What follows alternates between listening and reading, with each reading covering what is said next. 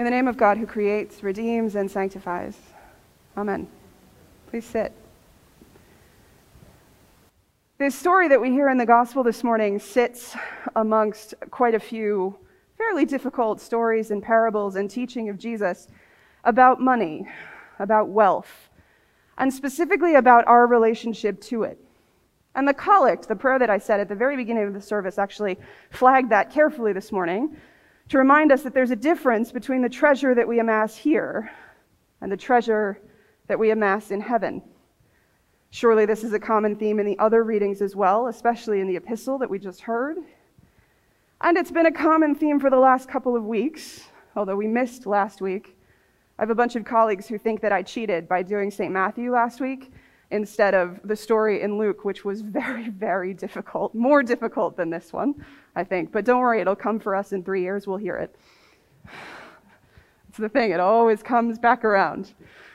But this story, I think, perhaps is one of the most difficult ones because it's so vivid, because it's so driven by image and concrete detail. And because it has within it a number of challenges that, particularly as Episcopalians, we're going to struggle with, and we'll come to that.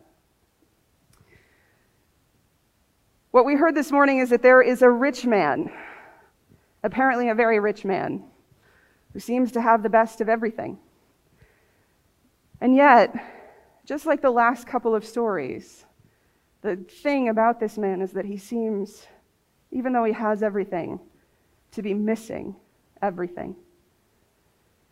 One of the pieces that isn't named in the story that's really important is that at this point in the ancient world, outside one of these big, grand houses, there would have been a bench or some kind of seating for the poor people, like Lazarus, to sit on and to wait until after the feast was held, until after all the wealthy people inside had had their fill. And it was the custom at this point in the ancient world then for the servants to gather up what was left over and to bring it out to the people who were sitting at the gate. It was sort of an unwritten rule, an expectation of hospitality, an expectation of mercy that if you were the one who was fortunate, after you'd had what you needed and you'd fed all your guests, then you would take out what was left and give it to the people who were less fortunate than you. Except what we think we hear in this story is that this man doesn't do that. If you read the text carefully, it continues, the, the tense is, is a continuing tense, right? He longed, Lazarus longed to feast on the crumbs that came from this man's table, meaning that that longing was never satisfied. Meaning that the rich man, even though he feasted every single day, according to the text, never lived into this unwritten rule, to this tradition of honoring, of honoring hospitality and offering something to the people who waited outside.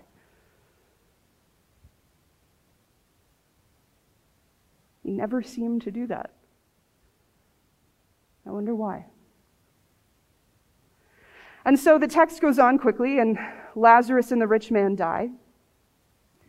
And because all of us come to the gate of death, when we get there, Lazarus and the rich man are equal.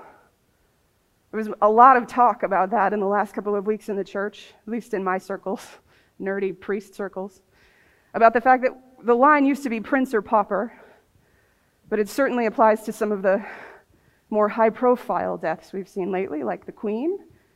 No matter who you are in this life, no matter what you amass, when we come to that gate, we are the same. Each one of us shows up at that gate with empty hands, with no power to yield, no privilege to use, no wealth to give, nothing to use to leverage ourselves. Each one of us shows up with nothing except the story that we told when we were here the ways that we lived, the ways that we loved, the ways that we showed mercy or didn't, the ways that we lived out our faith or didn't. And what's really fascinating about this exchange in the gospel with Abraham is that the rich man, even though he's gone through this gate, he still doesn't get it. Listen to the entitlement in what he says. Keep in mind, he's had everything his whole life, and he's ignored this man who, sit out, who sat out front just waiting for crumbs. And, he's, and he still sounds entitled when we come to this moment. Send Lazarus to dip the tip of his finger in water and cool my tongue, for I am in agony. And then again later, he says, Send Lazarus to my father's house to warn my brothers. As if Lazarus' very being, his existence, even in eternity, is to be this man's servant, a lesser than being. Even here in eternity, a rich man thinks that his power and privilege are going to help him, are going to get him something. And so he expects that someone who's less than him will surely leave the goodness of his reward and come all the way down to serve him. Now, when we come to stories like this, there are, there are lots of debates about who Jesus is talking to and what he's after in a story like this. And I think there's a hope in many of us that maybe he's just trying to make a point Maybe this is a rhetorical story. Maybe he's exaggerating his language to be hard on the Pharisees, to push them to realize some important truth. And maybe that's true, and maybe it isn't. Certainly, the image that we see in this gospel text of heaven and hell is very different than our sort of traditional Episcopal understanding of that. So if you looked around and felt a little uncomfortable while I was reading that gospel, I wouldn't be surprised. I think some of you were like, wait, that's not, that's not what I think this is supposed to be. And in some ways, you're right. Our tradition is a little bit different, and we interpret things a little bit differently. But as we always say, we have to contend with the text and the words that are there and what Jesus actually says. We have to hear him out and wrestle with it and try to understand what it's saying to us this morning. The point that Jesus is trying to make to the disciples and the Pharisees, to everyone who's listening, and to us, because ultimately this was included in the gospel. So, what he's definitely doing, as I read this, is condemning, and there's really no other word for it. What he is definitely doing is condemning the the selfishness of the rich man his hardness of heart, his absolute utter failure to have mercy in his lifetime on the concrete, livable person who was right in front of him.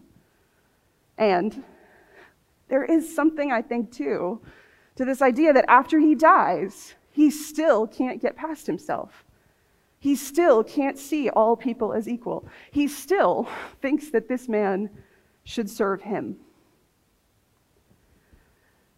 Now, some of you know, I think already, that one of my favorite books is The Great Divorce.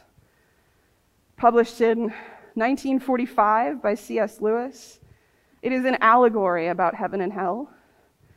And it's a fantastic way of thinking with a theological brain through the choices that we make in this life, perhaps the choices that we make in the next life, and how those things interact with our understandings, rudimentary though they are, of heaven and hell and what happens to us after this life. It is not the easiest read, I will admit that, but it is absolutely worth it. And so if you haven't read it, I encourage you to. And I am going to tell you a little bit now about it without trying to ruin it because I, I think it helps with this story a little bit. What Lewis manages to create in this book in this allegory is a sense of choice. The sense that each one of us has ultimately one choice that plays out in every other choice that we make. It's the choice of whether we want to be with God or not. And it plays out in little and big ways every time we do something or think something or make a different decision, even if it doesn't seem like it matters. At the end of the day, Lewis would argue, I think, that what we're doing is deciding whether or not we want to live in the belovedness of God or we want to, as the epistle said, sort of depend on ourselves and amass our own life and security. Whether we want to love God or if we're sort of too stubborn, too hard of heart, too angry, too grumpy, too much of an individual to get out of our own way. And those folks in the book who can't forgive, who can't get out of their own way, who can't give of themselves, who can't open their homes and give more than just the leftovers, who can't give of their blessings to support the church and the communion of saints, who can't show mercy both to themselves and to others. There literally is a bus in this book that people get on when they make that choice, and they go further and further and further away from God. With every single choice they make to choose their own kind of stubborn will, their decision to be themselves, to ignore other people, and to move, they move further and further away from God and make it harder and harder to ever come back to that point of transformation where they give their hearts over. For me, when I read this story, because this book had such a profound influence on me, I can't think of anything else but the fact that this man, even in his eternity, has made so many choices to harden his heart and we talked a little bit about that last week. He's made so many choices to look away from God, to ignore the needs of the people around him, that he just can't see it. He's so hard and so frustrated and so stubborn and so tired and so grumpy and so human that he just can't see it. Which is why his whole perspective and mindset can't shift even after the mystery of God is revealed, even after he's seen it. He still can't get over himself. Because whatever he did here in this life, however he lived, as one who couldn't forgive, as one who couldn't offer grace, as one who held everything tightly and got angry all the time, it hardened his heart and his being so much that not only could he see the person in need in front of him, he also couldn't see himself and certainly couldn't see God. So, why then does Jesus tell us this story? And what is it that we're supposed to get out of it? Surely, most of us are sitting here saying, I don't have that kind of money. I don't feast sumptuously every day. I don't ignore the homeless poor person who's sitting at my gate. This concrete example, it's a little scary, but it's not my life, right? I think actually it begs a couple of very important questions for us all. First and foremost, I think it's about the people that we don't see. The people that God would like us to show mercy to that we can't see. And maybe they're not always right sitting outside our door waiting for us, but they're not far. Sometimes it's the people that we love who are in pain and we can't see it. Sometimes it is the people who are less fortunate than we are who need our support. Who is it that God is calling you to show mercy to? And who are the people that you often don't see? Whether that's someone in need or it's someone in need of your forgiveness or someone in need of your mercy. Sometimes, honestly, I think it's as simple as looking nicely at the person at CVS and saying hello after they've cut you off in line. Sometimes it's really just that simple about being that kind. Sometimes it's not. I think the next question is about unwritten rules. And God, we have a lot of them in our society, or at least we used to. The ways in which we used to be kind to each other and honor each other and show each other that we were all people, all in it together. I've said, I think, in the last week or two that everything is so divisive and so corrosive and so hard right now. Certainly, God calls us to go out and to be those people who calm that down, who offer peace and gentleness and kindness and love in the face of that anger and frustration. And then I think more broadly, it asks us some questions about our own lives and what we have been given. And this series of texts, I think, is really asking us to be intentional about where we keep our hearts what our real treasure is. And whether or not we really feel like our security is something we've built up for each other here, or whether or not we find our security in God. Are we living lives that add to the hardness of our hearts?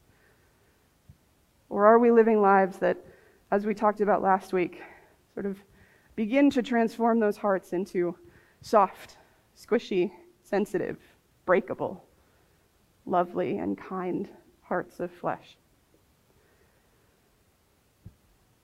This week, I'd ask you to think about what Jesus is calling your attention to in this story. And it may not be the same for you as it is for the person who's sitting next to you, but there is a lot here for each one of us to think about forgiveness and grace and kindness and the ways in which we offer mercy to ourselves and to each other. That love and mercy is ultimately what softens those crispy edges of our hearts. And maybe most importantly, what is it that you are not seeing in the people around you and in yourself? Jesus' story this morning, I think, absolutely suggests to us that there is a point where it becomes too late to undo the damage we've done to ourselves with this hardness and lack of sight. So, what is it that you are not seeing? Amen.